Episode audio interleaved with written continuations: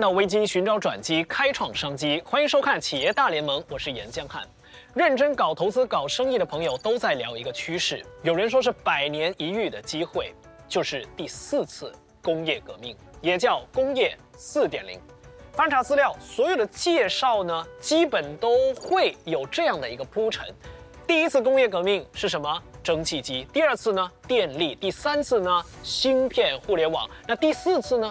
每每提到第四次，大家都没有办法简单用一两个技术来完整说明这工业四点零。原因很简单，它涵盖的技术更多、更高、更复杂。当然，如果非得要选一个实体来表达这一次的革命，那或许就是智能工厂。透过人工智能等各种技术的加持，它有办法让你的工厂只需要几个员工来操作，它就有办法创造千万产值。世界经济论坛到目前为止已经选出了上百家优秀的智能工厂，并给他们冠上了一个称号，叫“灯塔工厂”，寓意他们将是工业4.0的指路明灯，引领全球企业迈入这一次的革命。那好。该如何来打造这样的智能工厂？它的投入跟回收要多久？马来西亚距离第四次工业革命还有多远的距离？我们今天很高兴请到三位嘉宾，跟我们一起来了解、来分析很多老板都想拥有的梦工厂。如今是企业，尤其是制造业转型为工业四点零的最好时机。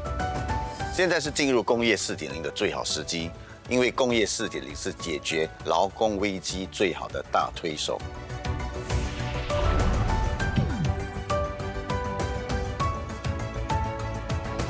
大数据分析和人工智能的技术都已经普遍成熟了，所以现在是企业进入工业革命四点零的最佳时机。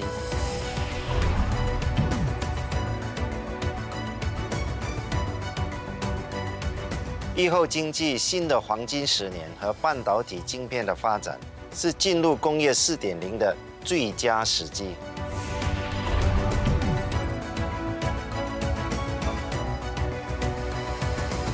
非常欢迎现场三位嘉宾跟我们一起探讨今天这个话题。呃，三位都认为现在是发展工业四点零最好的时机。不过，我们先厘清一个最基本的概念：工业四点零如果需要一个很明确的一个概念解说，三位会怎么来告诉我们的中小企业老板什么是工业革命四点零？呃，吴老师，工业四点零的最大的使命就是减低成本。精准的去做管理，还有提升销售额，我觉得是最终的这一个这个目的。嗯哼，它中间应该包含一些技术，对不对？主要我们就是说如，我们把我们的数据先收集起来，过后呢，我们就用这一个云技术，可以把它搬上这个云端。再来呢，就是这个数据要怎么去分析，就是用 AI 人工智能来分析，就成为了一个大数据库。同时要怎么去收集这一些数据呢？就是用 IOT，就是物联网，用很多的这个摄像头，人工智能摄像头。所以基本上呢，转了一圈呢，有九个技术到十一个技术呢，就能够有产生了工业四点零的一个倾向。非常有意思。嗯，Dr. Lau，你本身对工业四点零的理解又是怎样？胡老师已经讲了嘛，那个最主要的 A、B、C 就是 AI、大数据还有云端计算，这三个是基础的技术。然后最主要呢，我希望中小型企业老板要知道，就是工业革命其实这个东西啊，它就是一个目的，就是减低我们对人力的依赖。然后虽然说第二代的时候我们有了电，我们用电的时候呢，就减低了很多对人的依赖，但是我们还是要人去观察、去监测这些东西。所以第三代的时候是有电脑。但是很多时候，现在我们看到很多就是，哎，每个人说，哎，我们公司有电脑化啊，但是它其实背后的那些流程哦。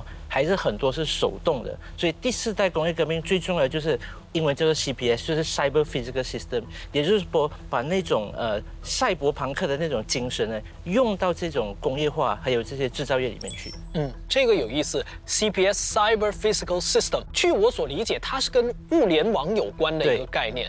呃，但是刚刚你有提到精神，它它它其实是怎么串联在一起的？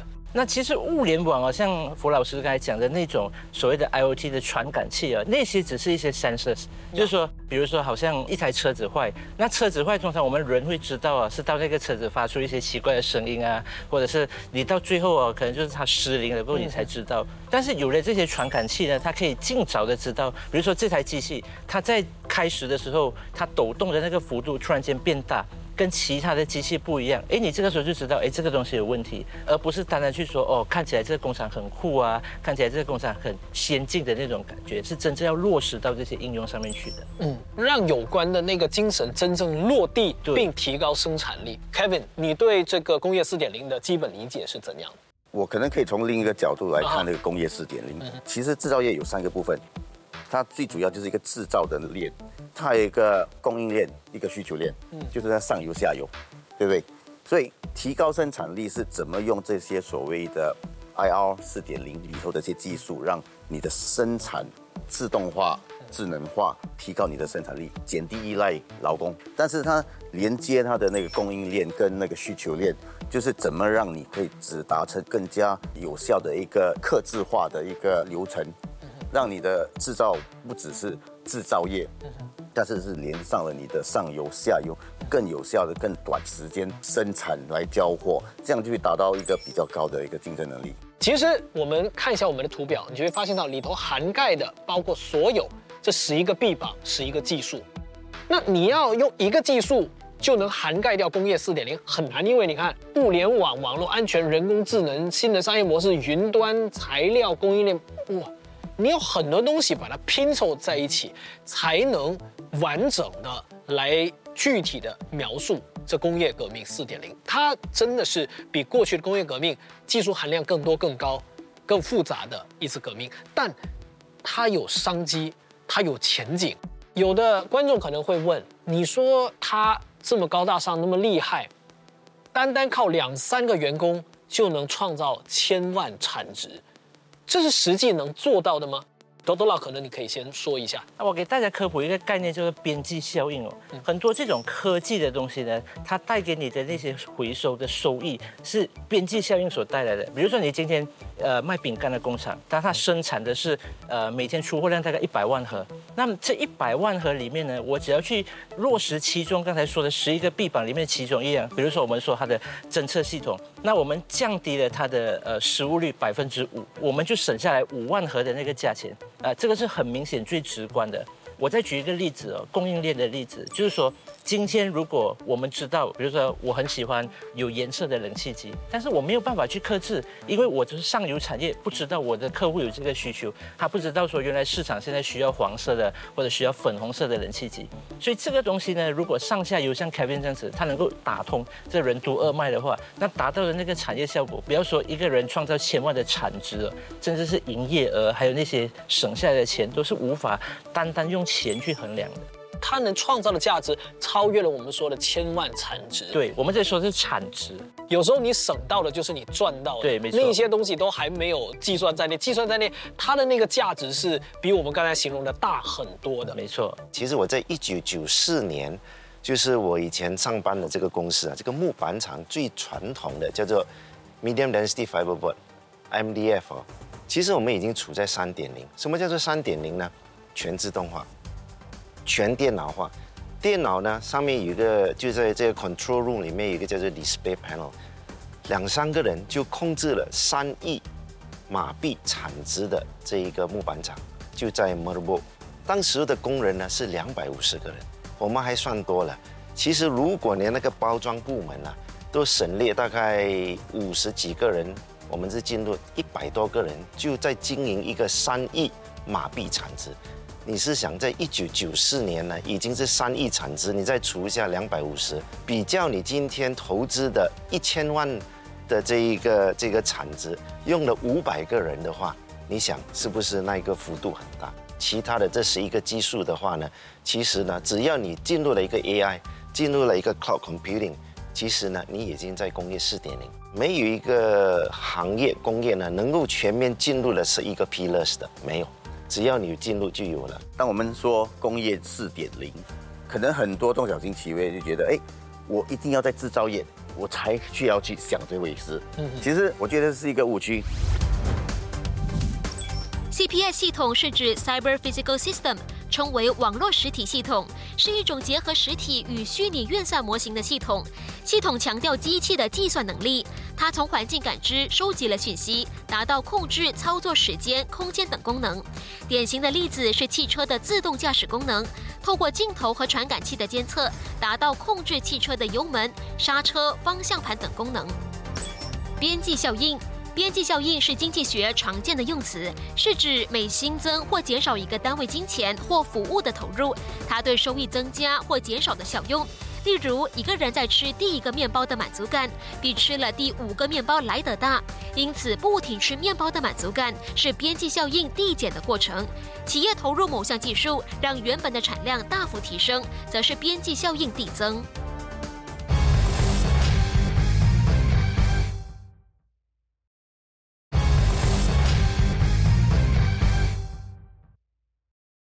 当我们说工业四点零，可能很多中小型企业就觉得，哎，我一定要在制造业，我才需要去想这回事。嗯，其实我觉得是一个误区。其实工业四点零是带出的这十一项，任何行业都能利用工业四点零的其中这几项来达成他们要的的那个效益。举个例子说，物流业，物流在马来西亚是一个非常依赖据点。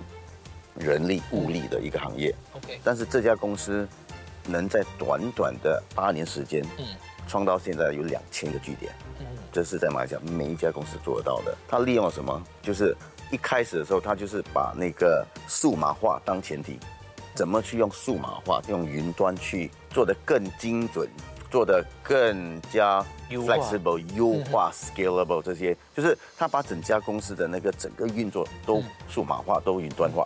我每一个月开五家分行、三家分行，他基本上他没有那些传统公司的想法哦。我要去买器材啊，买 server 啊，要去建这个建那个。他租了一间公司，然后一装修，哎，什么系统全部云端带起来。刚刚凯宾说到的克制化，我想再深入挖一下，克制化什么意思呢？我我看过呃一个分析，他是这么说的：未来在工业革命四点零的工厂当中，传统的是说我们工业就是大量生产。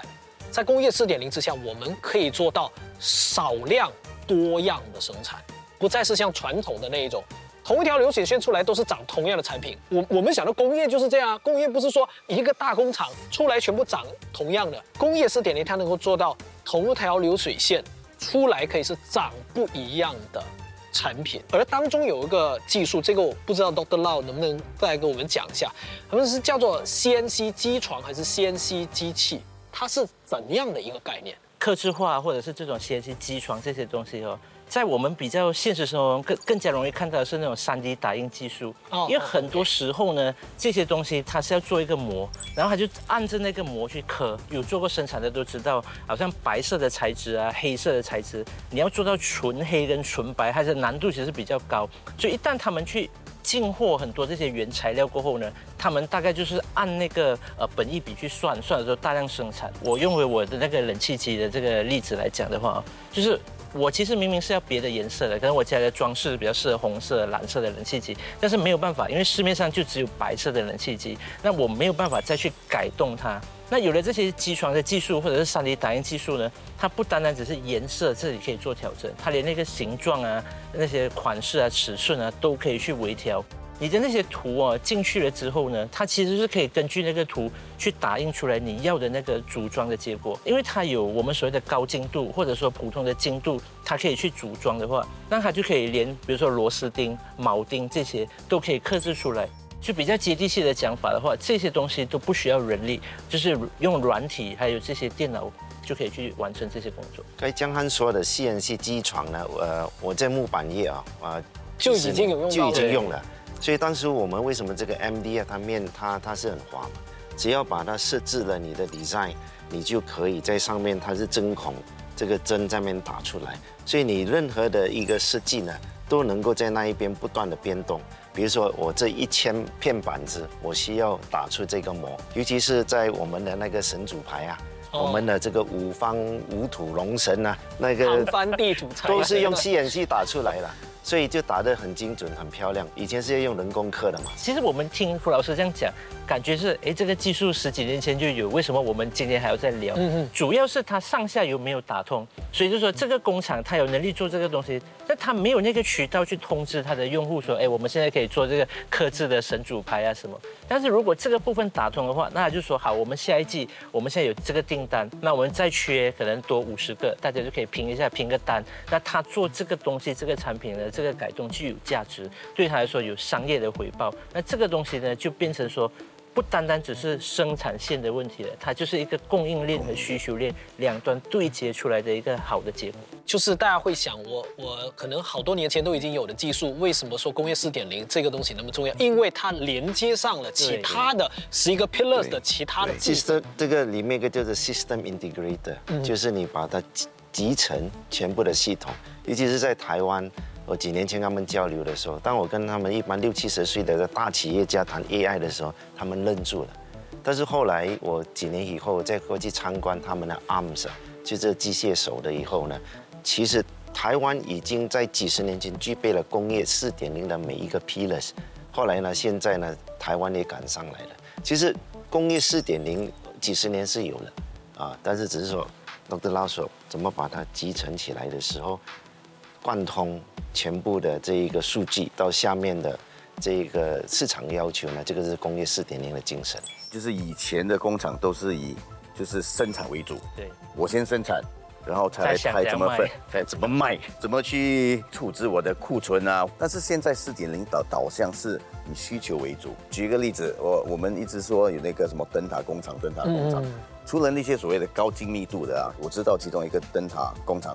青岛啤酒有两样东西他做得到。第一，他把他的需求链、供应链的那个平台都打通，从那个生产商到他的那个分销商到零售商，这些所谓的需求链都是很多人工来参与写 order 啊，那个 order 一直回到你的分销商，分销商回到你的工厂，可能两个星期的时间。他把这个整个打通，就是终端的那个界面数码化。你所有的终端的客户，他们的需求，他们有多少量，在哪一个城市，这些都完完整整的，马上及时就是 real 反馈回去，反馈，马上去安排我的流水线。哎，多少那个生产是给这个地方的，多少生产是给那个？还有酒精度，酒精度要多少？对，它有还有不同的酒精度。所以他一做的话哦，他的那个从订单。到发送送货，它的那个时间减半。如果你时间减半的话，变成你的生产量增加一倍啊。嗯，这是第一。克制化，他们也做了很多克制化，因为它有这一套的平台。嗯它现在能更加的灵活性的说，哎，我可以做克制啤酒。就比如 Kevin 七要三十八的酒精度，就做给他。或者跟我可以开始跟不同品牌合作，做他们的那个就是 co-branding 的啤酒。这是以前他工厂做不到的东西。智能工厂主要就是可以做到这些有效的生产力，还有它的市场的竞争能力。它现在可以增加很多新的产品，客制化。Kevin 讲的是食品业哦，食品业其实出货其实这个问题的一部分，他们有一个另外一个问题是要回收的。食品业现在没有数据的话，他不知道有多少过期的产品在市场上流动，特别是像酒精饮料这些哦，还有假酒在市场上流动。他有了那个数据的话，他就知道说，哎，我明明出货量是比如说呃五十个卡车，可是我收回来的可能只有呃十五个卡车，那他的数据呢就会有一些不对齐的地方，那这些呢就可以给他一些端倪，说，哎，我们市场上可能有一些过期的产品没有收回来，或者是有一些假冒品哦在市场上面流动，这些呢他们就可以很快及时性的去收到这些反馈，然后采取相对应的行动。我们聊了这么多关于工业四点零长什么样子的这个概念，还有实际例子，还有类比，我相信大家多少应该掌握到。虽然它还是很复杂。好，那为了让大家更理解工业四点零实际的这个概念，我们来看以下的案例。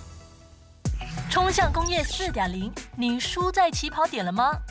日本 Omron 集团在大马经营已经超过三十年的经验，他们主要是经营工业自动化的领域，包括协助 SME 找出工程上的解决方案，以提升产品的质量和生产力，并降低生产成本。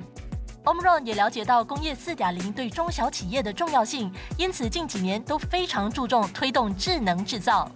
那 Omron 它是怎么样去协助这个 SMB 他们可以迈向这个 IR 四点零？SMP 它本身有几个问题，你听到 IR four 啊等等的很多是一个 confusion，因为去听课的他们都讲的是很先进啊，但是怎么去改变自己的厂，在这方面很多没有。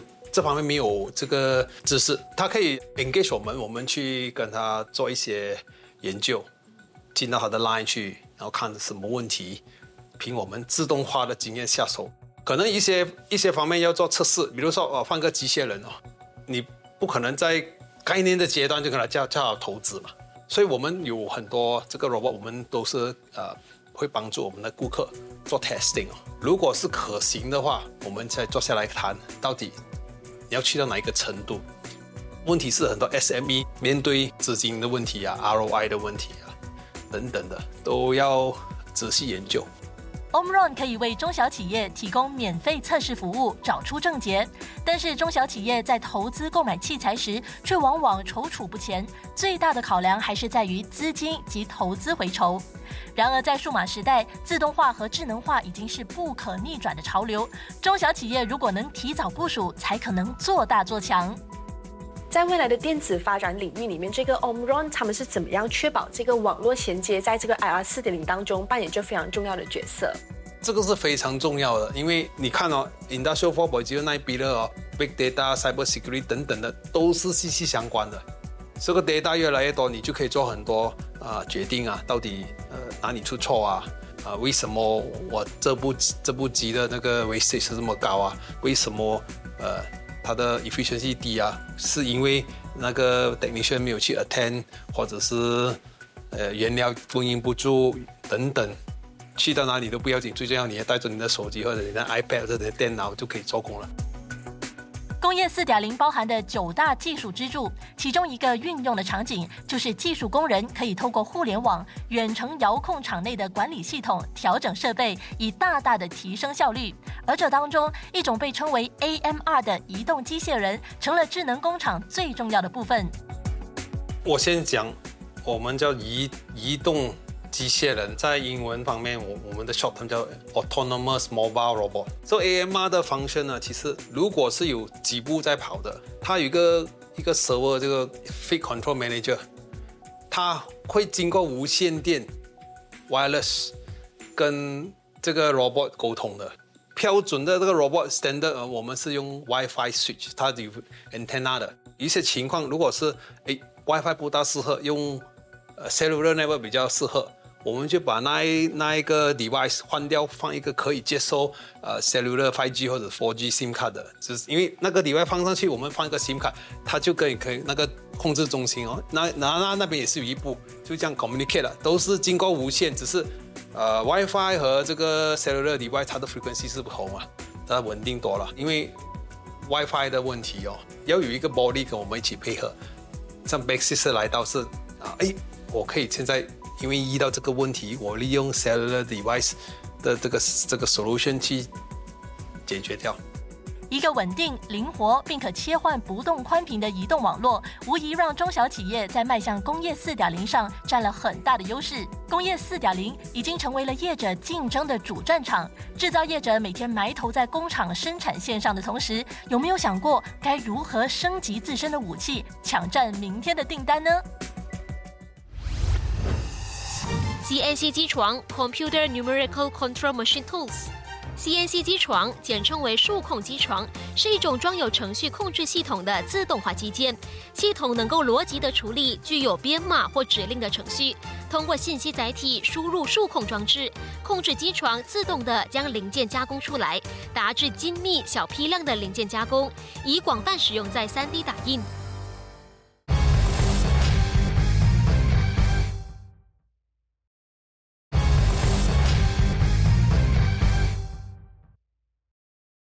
好看过了有关案例呢，我想进一步聊一下马来西亚目前的一个情况。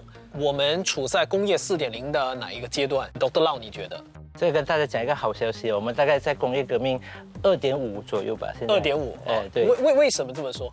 那因为三点零呢，基本上它是要用电脑去操作很多东西的，它不需要说完全去自动化或者说四点零的智能化，所以很多公司呢，它就从电呢到电脑呢中间这个还在过渡。那像刚才 Kevin 讲的，就是很多产业它其实还不需要急于说，哎，直接我一一下子就要跳到四点零，它是一个循序渐进的过程。所以我说这中间还有很大的一个这个落差哦，这个差距，这个 gap 呢，我们可以去补足它。所以这个是一个好消息。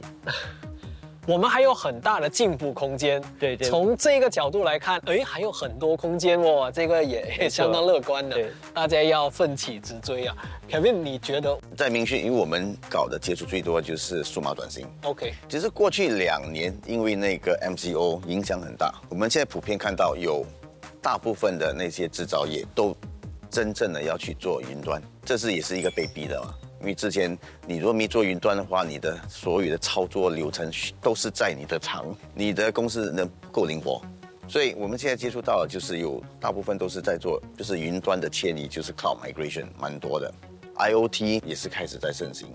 很多马来西亚的中小型企业，他们去那个 IR 四点零，不是因为他看到的哇这个前景多大，是因为我请不到人，我需要做这些，我不做这些怎么办？我员工不想来上班，现在员工说你们能不能做一些比较 flexible 的，我能不能在家上班？就是我说白领的吧。所以我觉得很多中小型企业现在开始我们看到蛮积极的，就是网络啊、拓宽网络、稳定网络啊、用 IOT 啊，或者或者云端的那个迁移啊，都是一个大热门。聊到这里，我们可以看新报整理出来的一个图表，为什么马来西亚的企业呢不踏入工业四点零？好，所以第一项是资金不足，百分之四十二点四一，劳动力没有准备好，百分之三十二点二八。这个数字呢，它是重叠的，就是他们在问卷当中，他可能同时可以说资金不足，同时可以说劳动力没准备好。但你可以看到，占比最大的其实就是要么钱的问题，要么人的问题。排第三的是知识上他没有这方面的概念，或者没有准备好这方面的知识，他不懂得从何开始。福老师的确都是这样的一个状况跟原因嘛。刚才江汉有问说，我们马来西亚到底处于哪一个零，对对不对？对我曾经写过好几篇文章，就是说工业四点零，还是你在零点四？所以有中小企，比业，比我还狠。捞，东克捞已经很给面子了。二点五，你二都不给，你直接给零点四。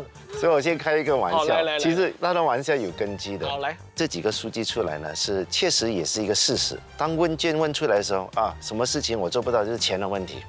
第二就是说没有人员的问题。但是如果你问我是什么呢？老板还没准备好，就是第三个是最。你反而觉得第三个才是最关键的那个因素。所以往往我的鼓励是，老板一起去做培训，善用 HRDF 里面的饭，老板也要去上课。上完课以后呢，你才知道说你适不适合进入工业四点零。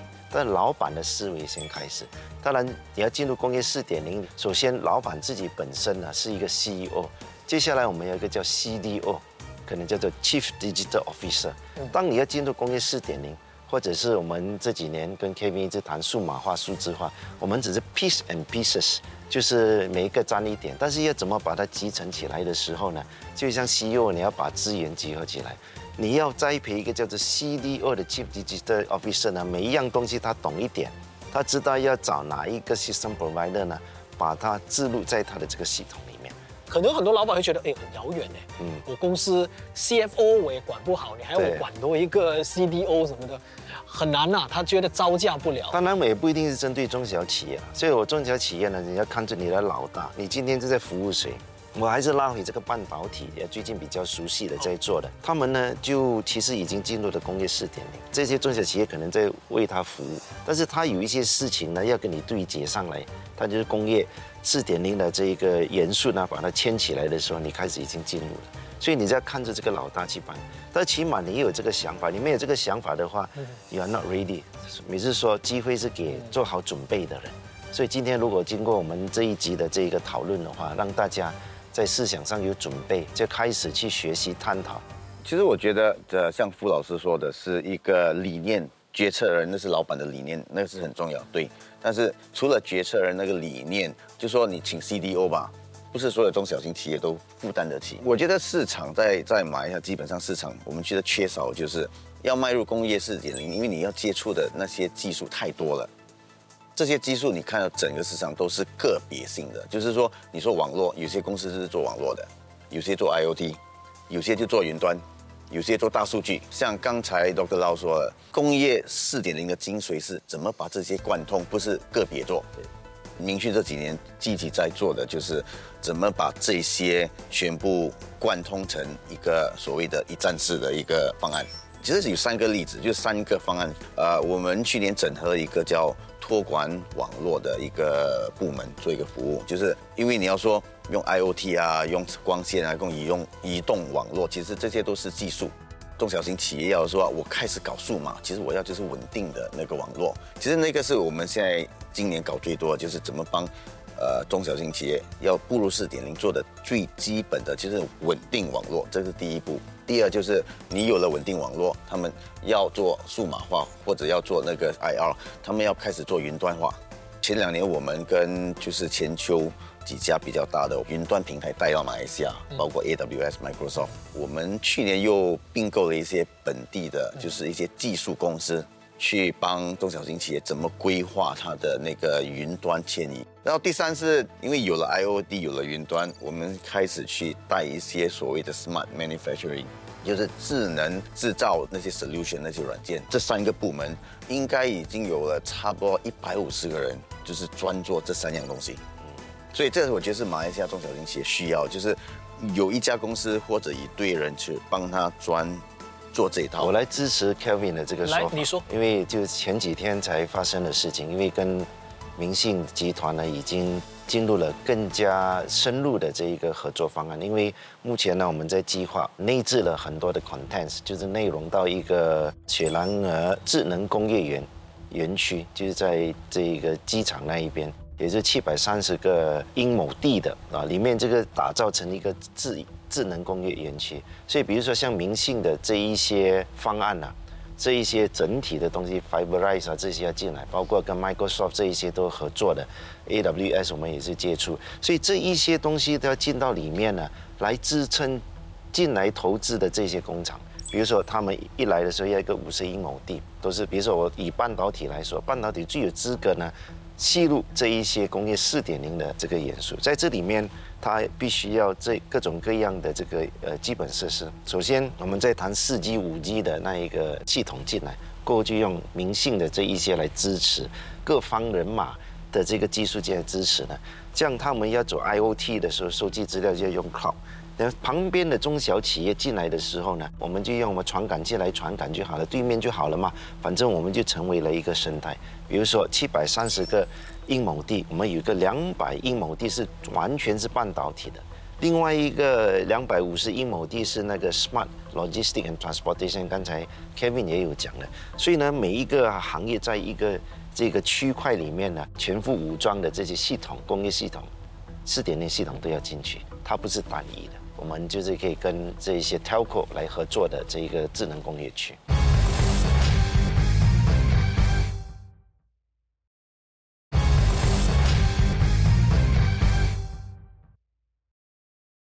雪州政府透过科技推动 SME 迈向工业四点零。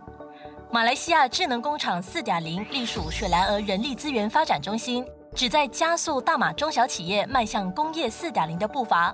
他在二零一八年九月开始运作，协助中小企业更全面地落实工业四点零，也透过内部技术团队传递如何简单迈向工业四点零，同时协助中小企业从人力推动转型。How does your organization assist SMEs in moving toward IR 4.0? We actually run a lot of programs where we actually advise SMEs how they can kickstart their journey. Basically, we provide them with um, high impact training and development programs where they will learn from the business owner level to the operations level, all the way to the technical level, how to implement Industry 4.0 in a more holistic way. So that eventually, what we hope for the companies to achieve is that they are able to sustain the technology and use it for the long term. And I show them how it could actually be very cost effective. Right, so our team here we focus on building technologies and developing based on what we call as community driven and open source technologies. So we actually show industry that you know to implement any kind of technology is not expensive right? So that it helps them to understand that the cost is not the main factor, but the next part of it is whether or not they are committed to actually drive.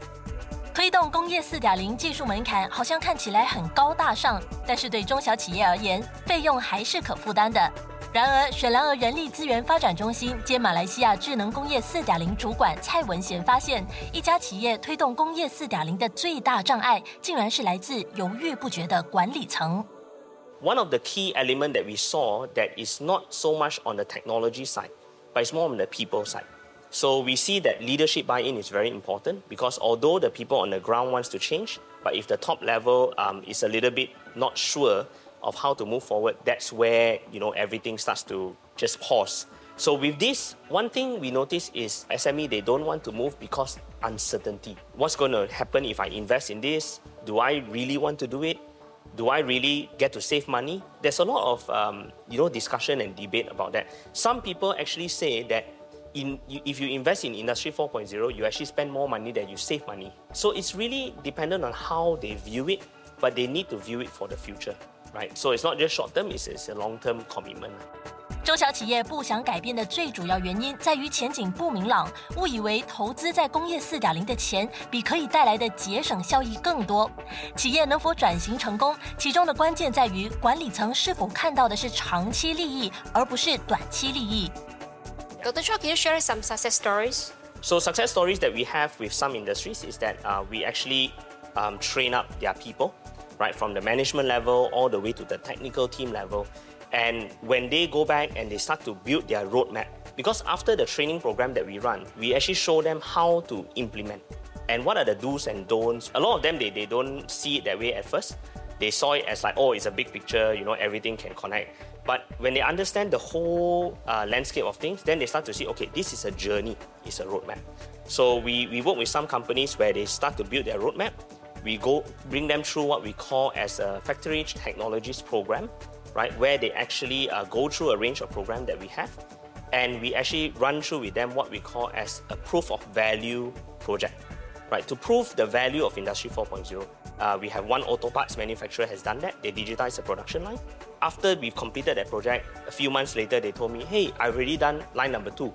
A few months later, already done line number three and four. It's quite motivating to hear that because it's, it shows that the company has a roadmap now. They know where they want to go, and now they can see the value of transformation. Because Industry 4 is actually about data automation and data intelligence. So, as long as they have the data to create a better, more intelligent system for them, it's actually enough already. 在这个成功的案例中，一家汽车零件制造商依据路线图，在数个月里升级了一个又一个生产线。故事非常励志。说穿了，工业四点零就是优化生产线的速度和品质的过程。企业如果已经输在了今天的终点线，就应调整步伐，才能赢在明天的起跑线。好，回来我们继续聊。我想先问问 Dr. Lau 啊，因为在工业四点零当中，还有一个技术，刚刚我们没有深聊太多的。呃，有人说五 G 是工业四点零的高速公路。那马来西亚政府在推动这一块的时候，有没有非常给力？其实政府在这一方面哈，在推动这些基建的时候呢，一直都是不遗余力的。我们这样讲，其实五 G 的重要性就是我们开前面所讲的那一些，就是万物要互联。那这些东西要互联，它需要一个很好的 backbone，也是一个很好的基础建设，来让这些器材啊、这些 IOT 啊、这些传感器都连上网。我们现在东西要连上网，其实是用一个很老土的方法，就是你要先打开手机，然后你这个东西要连上网，它就先用蓝牙连到你的手机，再借由你的手机去上网。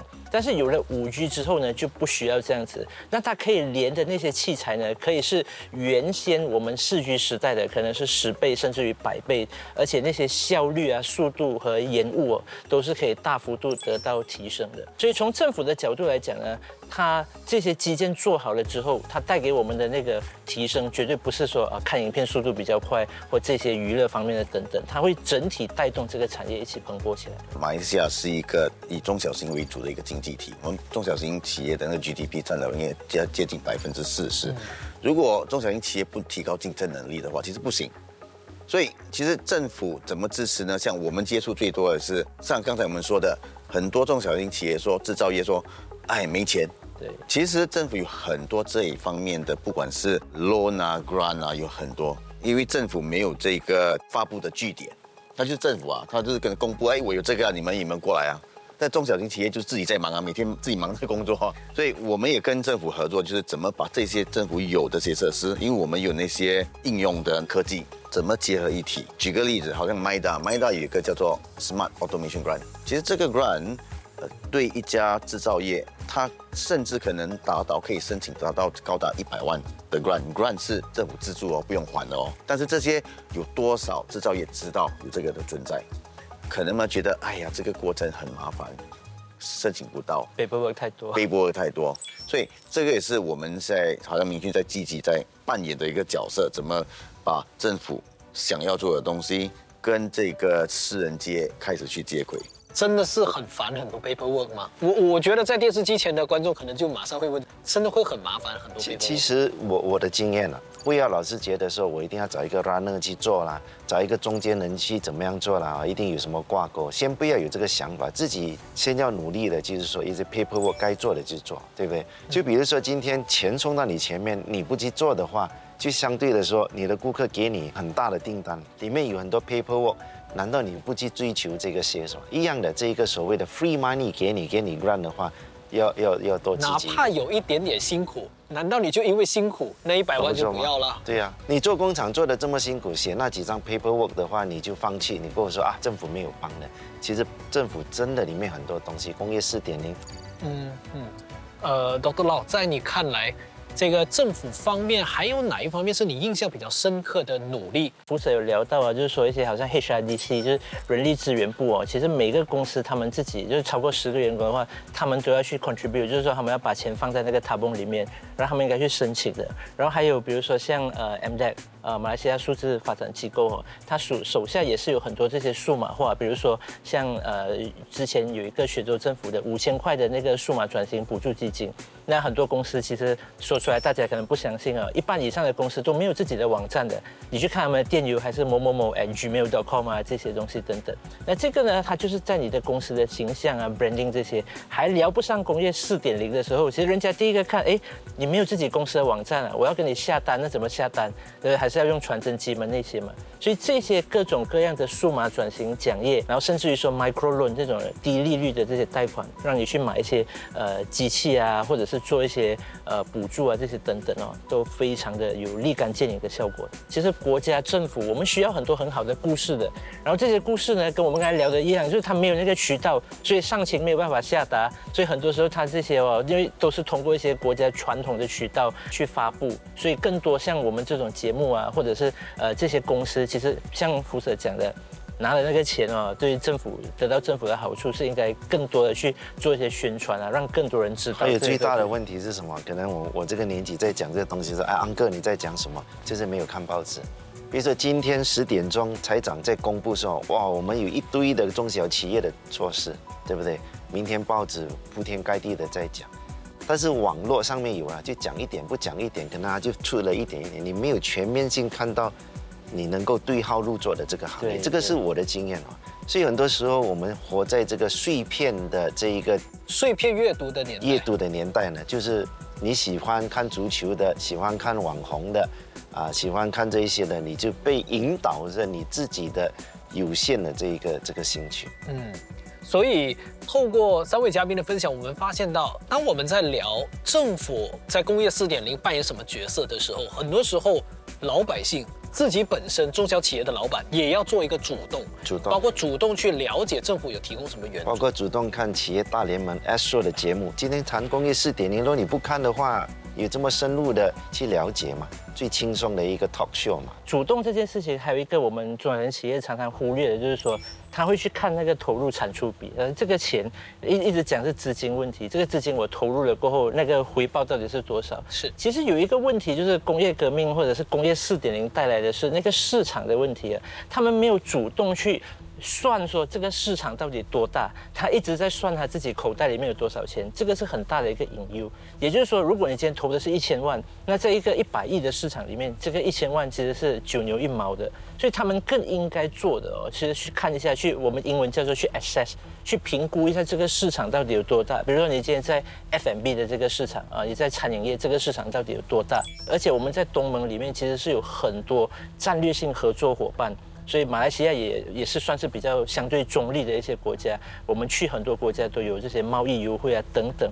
所以有了工业四点零过后，更加需要的就是说，哎，除了我国以外的这些市场啊，到底在哪里？这个也是很重要的一环。凯宾在这方面有没有什么补充？就是主动的这个这个环节。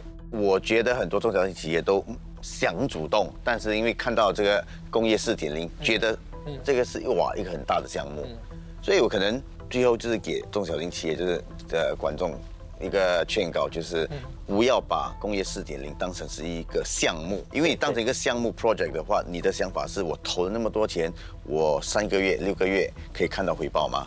工业四点零是一个过程，这个过程是没有回头路的，但是你要开始的过程就要先一步一步，把最基本的架构先架好，一步一步的开始去加上你的那个数码化，可能以数码化为。第一步，进了数码化之后，就慢慢我有了数据，就可能对工业四点零带来的那个成效会比较清楚。提到主动，不怕慢，只怕站，哪怕只是简单的把数据连上云端，中小企业都需要踏出这第一步，才有可能后来的更多步，我们才有可能最终做到工业四点零所说的克制化、高效率的这个工业四点零的标准。B M W 它当年花了可能两百年的时间，到现在才形成如今的规模，但特斯拉花了二十年就可以做到了。我们希望马来西亚会出现更多的灯塔工厂，我们希望我们的企业也能用工业四点零的模式创造千万产值。企业大联盟，我们下个星期同一时间再跟大家一起启动战略。